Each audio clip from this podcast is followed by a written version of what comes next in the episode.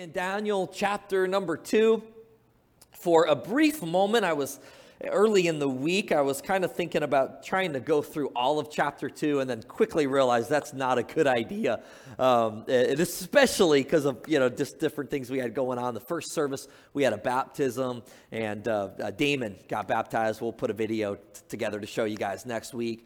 Um, but, um, but we are going to get through part of uh, Daniel chapter two through verse 24. And so, as we turn there to Daniel chapter 2, uh, I'll bring you up to date in case you weren't here last week or in case you weren't able to, to watch the, the, the sermon yet and get caught up if you missed. So, Daniel and his three friends who are named Hananiah, Azariah, Mishael, along with others, they are taken captive from Judah and they are, are, are carried back hundreds and hundreds of miles to Babylon. So, Babylon, King Nebuchadnezzar, this is, think like superpower here.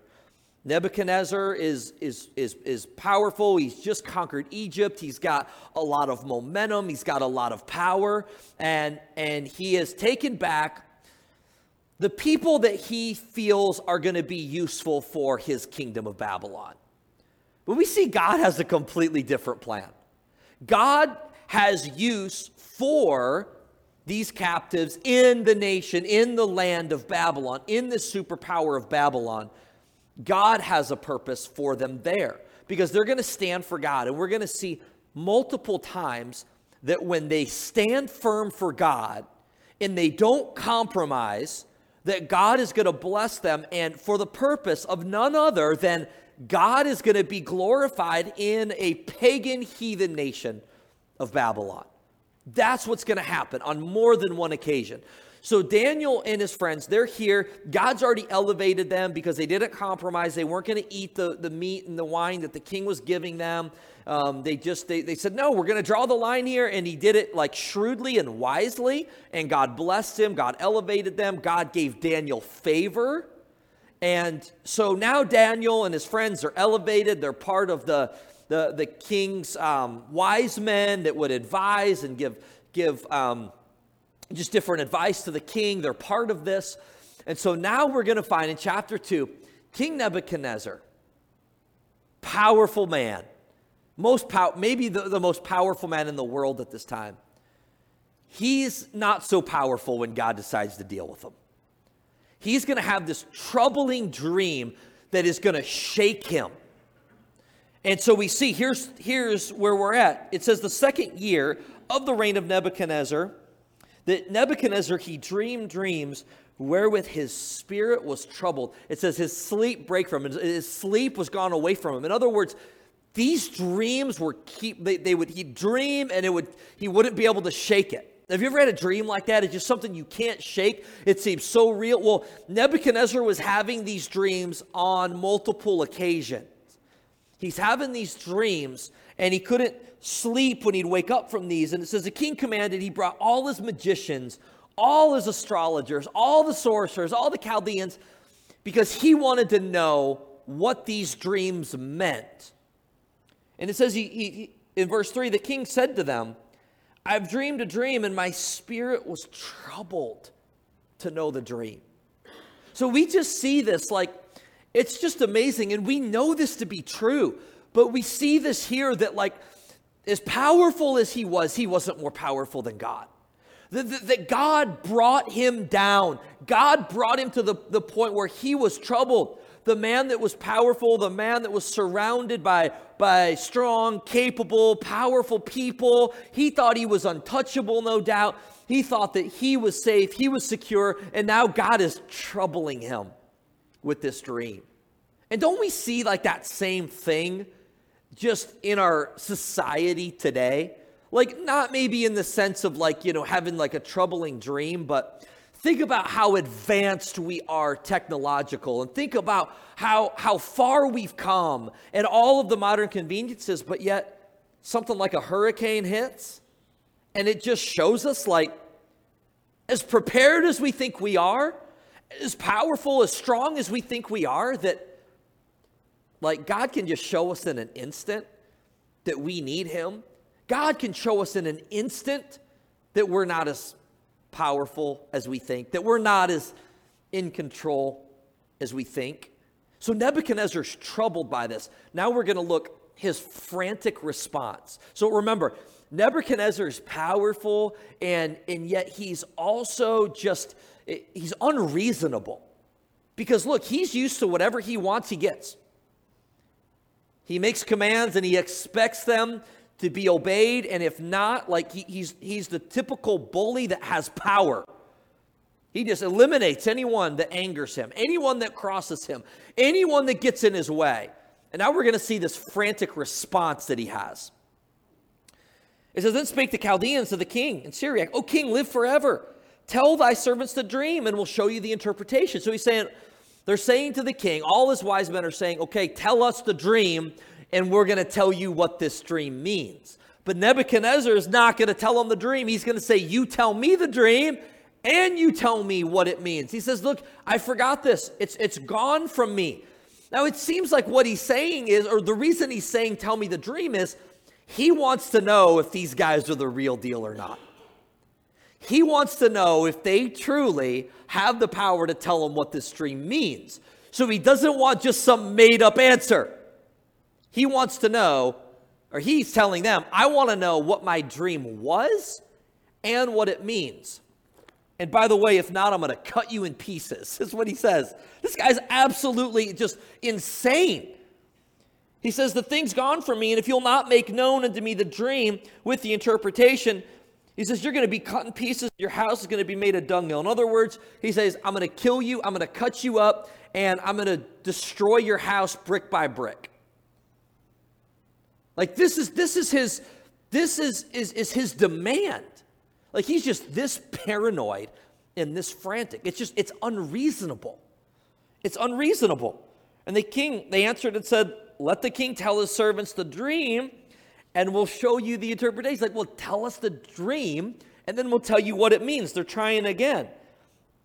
And the king's onto him, though. He says, Look, I know all that you're doing is trying to buy time.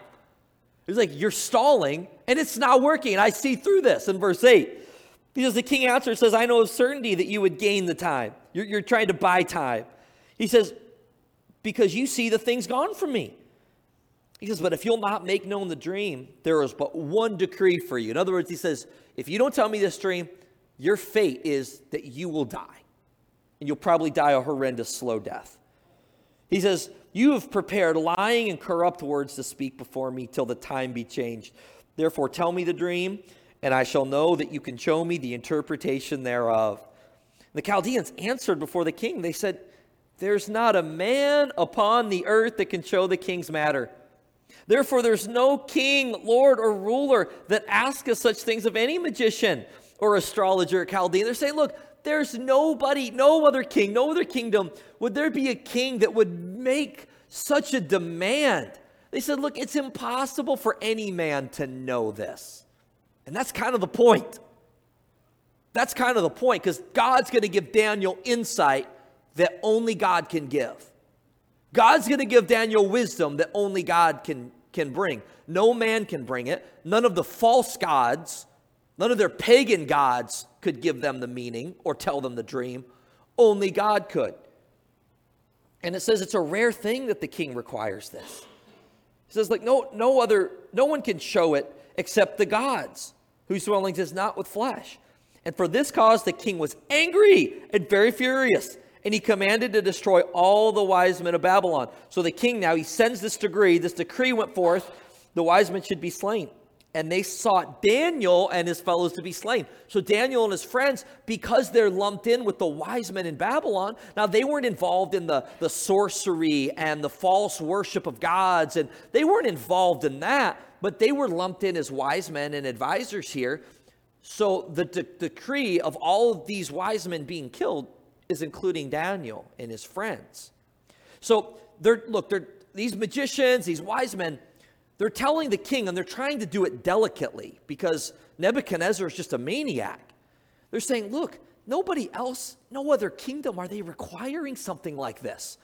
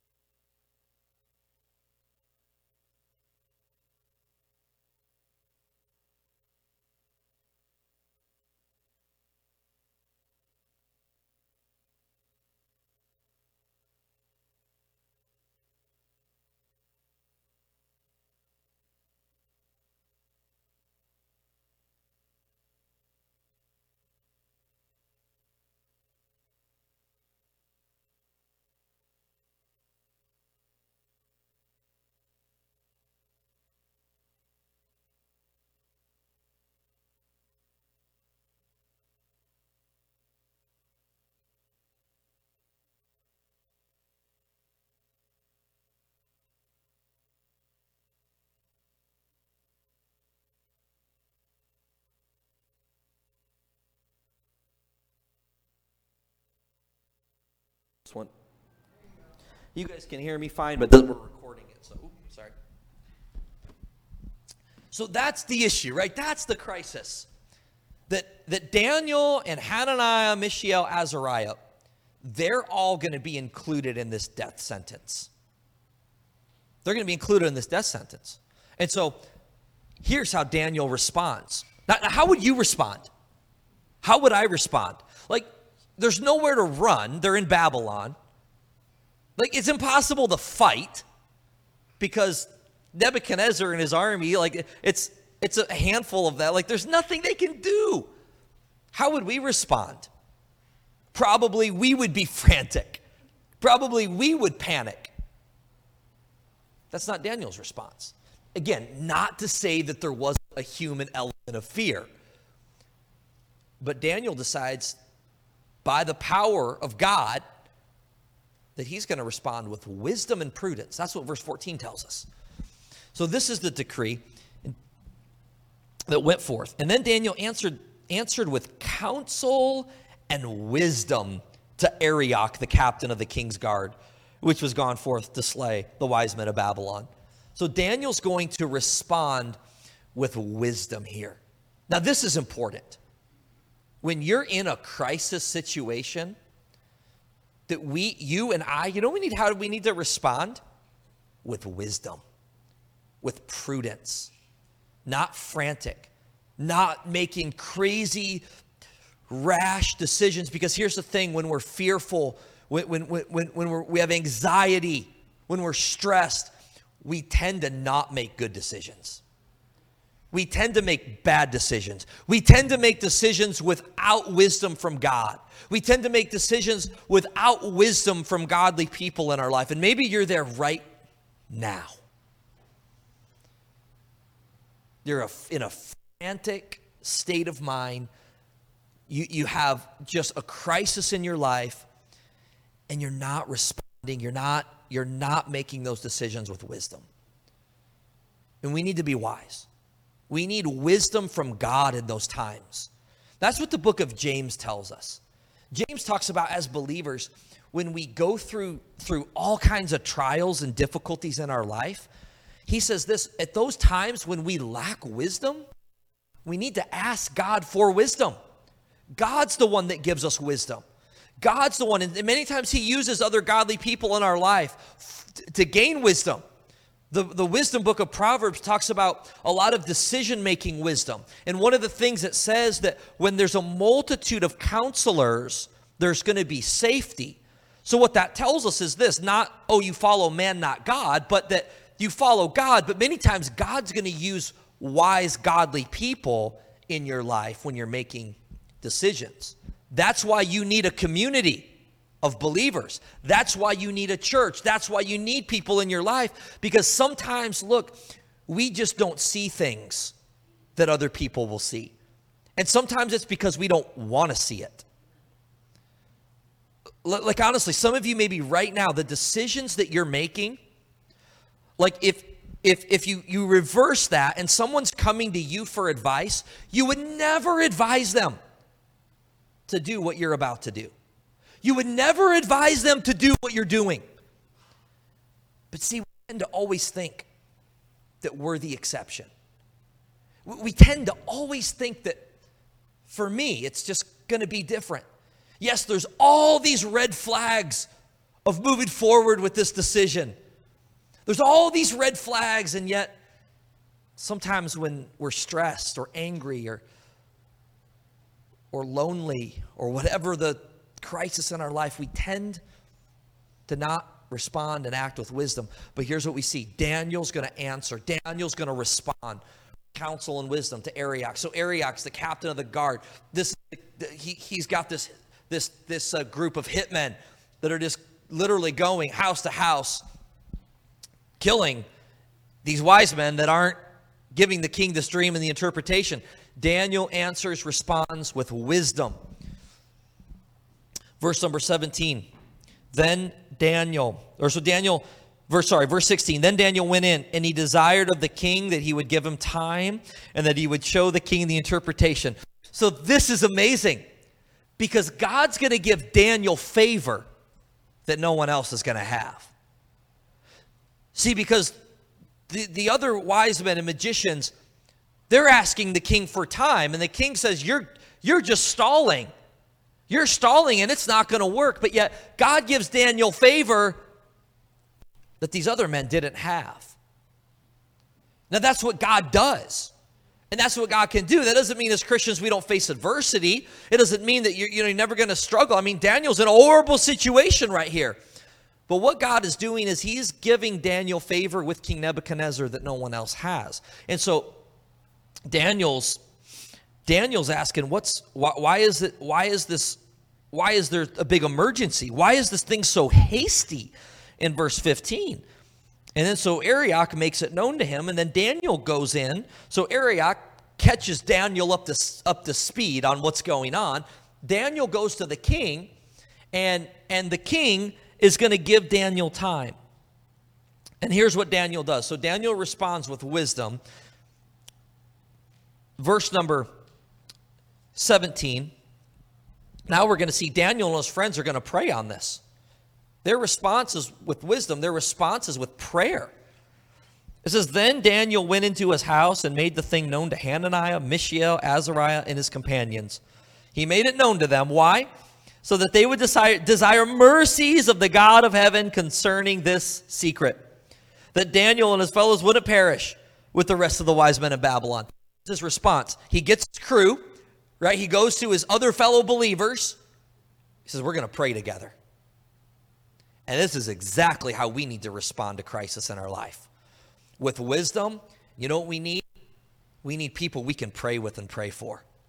We need one another. Like, we need one another. Not, not in the sense of like that God's not enough. I just mean like that's God's plan for us that we would live life with others, that we would have a community of believers. And you need it, and I need it all the time, and especially especially in times of crisis. So they get together and they pray. They pray on it. They pray on this. Eh, they go to God in prayer, and this should be our first response, not the last line of defense. That should be our first approach in times of crisis, in times when we need wisdom, in times when we need something miraculous, is to go to God about it. Daniel's praying together with his friends. He's going to God in prayer. But you know what? So often, prayer is an afterthought, it's the last resort. So, kind of a humorous story. I probably told this before, but I, I, was reading a book and I forget the author. It was a pastor, though, and he was talking about how, and in the context of, of praying first about things. And he was talking about in his early days of ministry, he was part of a, a smaller church that was just, you know, very like kind of board run and driven. And he's like tons of just pointless meetings and ridiculous meetings where they, everybody just wanted to argue. So he said he was in one of those meetings and there was just arguing and there was tension. And then they, and I don't even know what they were, they were discussing. But he said, finally, someone piped up and said, I think we should pray about this. And someone responded, Really come down to that? Isn't that crazy? Like, this should be the first we start with. But yet, so often, it's like the last ditch effort. Oh, let's pray. No, let's start with prayer. Let's bathe our decisions in prayer. Let's pray with and for one another, asking God for wisdom. And that's convicting because honestly, I sometimes struggle with that. It's like there's an issue, there's a problem. Well, let's go and, and, and do it directly, right, to the person, but let's go talk with them. Let's go get the people involved and let's, let's work it out. And those are steps to take, but let's pray first. Let's pray that God will soften hearts. Let's pray God will change hearts. Let's pray that God will give us wisdom. And that's exactly what Daniel and his friends do. They pray. They pray says they would desire mercies of the God of heaven concerning this secret, that Daniel and his fellows should not perish with the rest of the wise men. Their, their prayer is just beautiful. They're blessing God, they're thanking God, they're praising God, they're glorifying God when He answers this prayer, talking about how God is a God of might and God knows, they know God is, is, is in control, they know God knows these things. And so here's an important principle that their theology, what they knew and believed about God, was evident in how they were living and how they were praying. Like, it's important that we know God's word, that we know about God. Now, some people, they have all this knowledge of the scripture, but they're not like acting upon it. Like, it's not really like changing them and transforming them.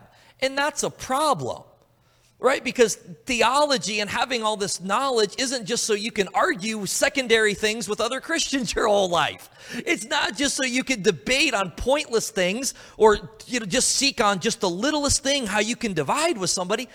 That's not the point of knowing scripture and having strong theology.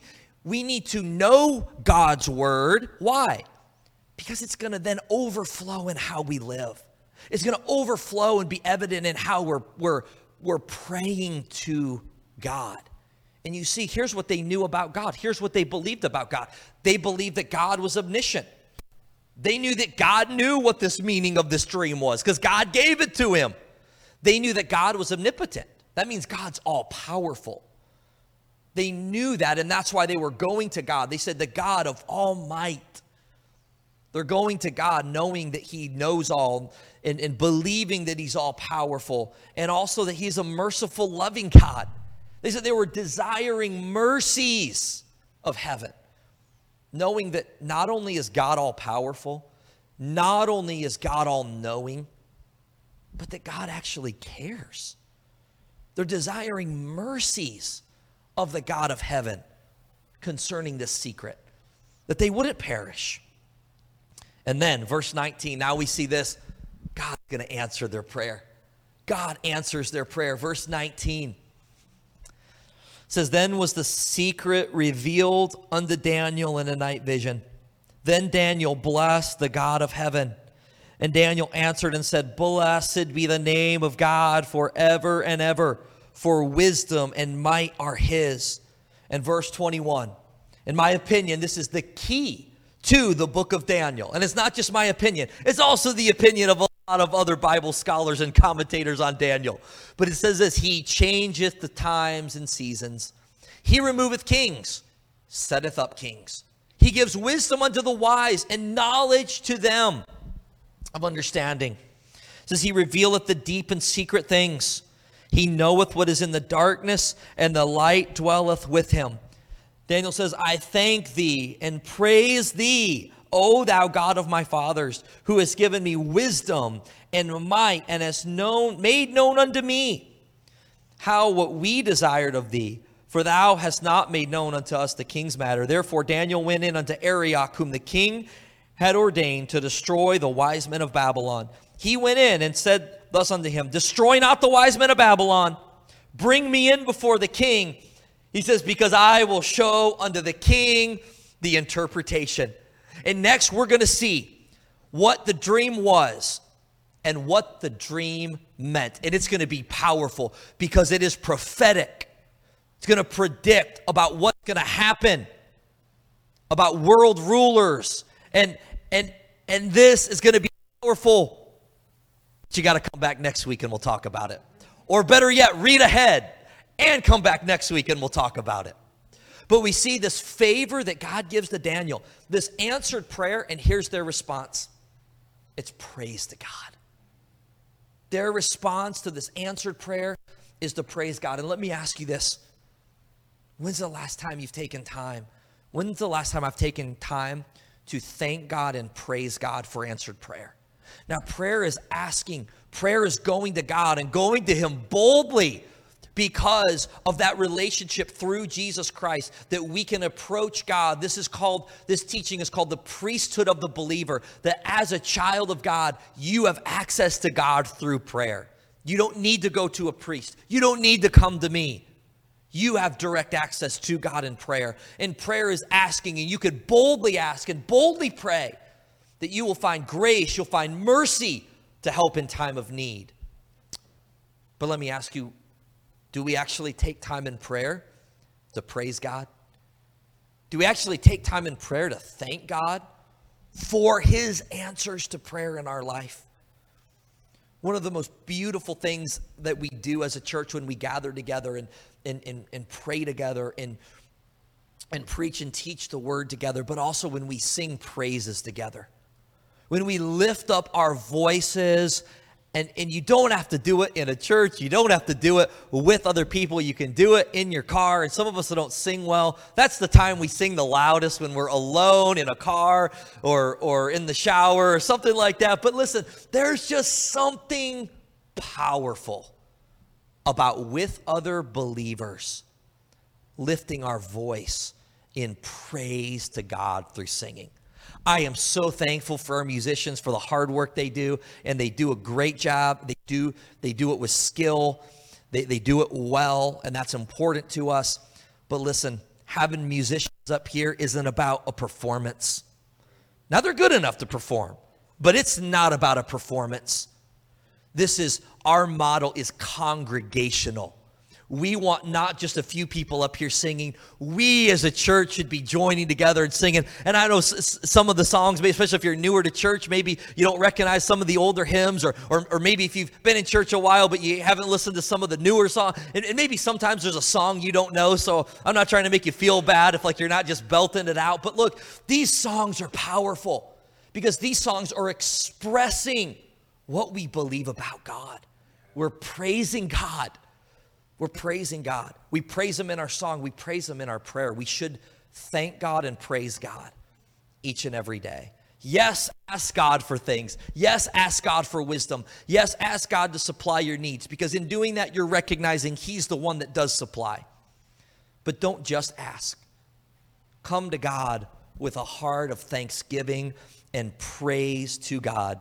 We're going to see when God gives Daniel this favor, when he talks to the king, not to get ahead of ourselves, we'll talk about it next week, but Daniel's going to be quick to give God the glory. He's going to say, you know what? I can't tell you what this means, but my God can. There is a God in heaven that can. And we see this amazing, amazing account once again of God's just protection and provision for Daniel and Hananiah, Mishael, and Azariah in a foreign nation, a pagan nation, yet God is going to be glorified through this. God's going to deal with King Nebuchadnezzar, and God is ultimately, uh, ultimately going to be glorified through it. So we close with this a few applications. Number one, when there's a crisis in our life, we need wisdom and prudence. We need godly wisdom.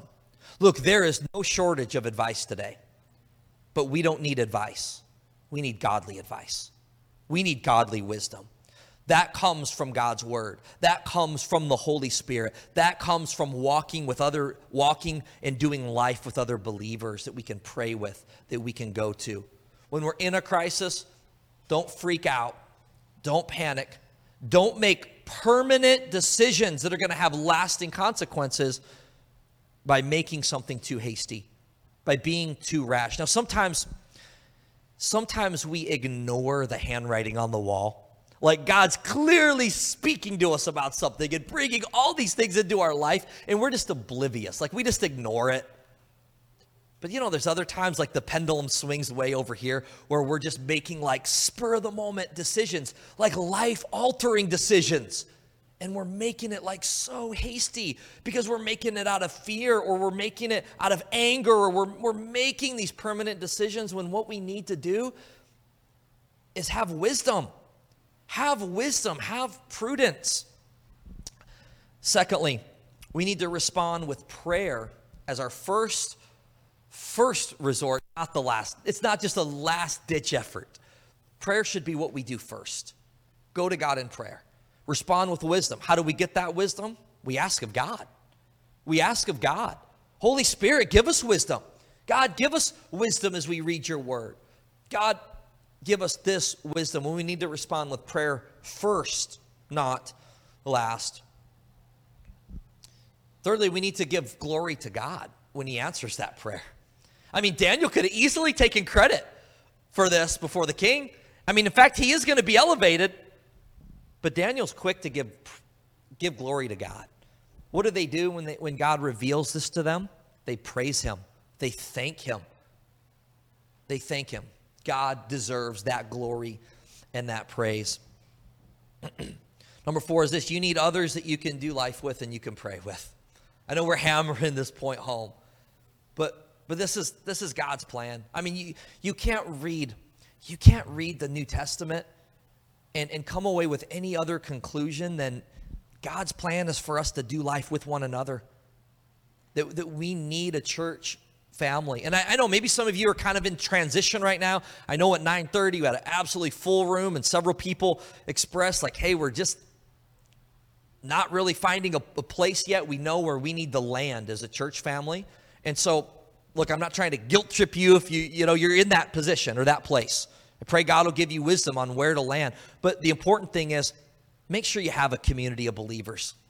Have a family of believers that you can live life with, that you can go to, like Daniel did with his friends, even in Babylon, people that you can pray with together.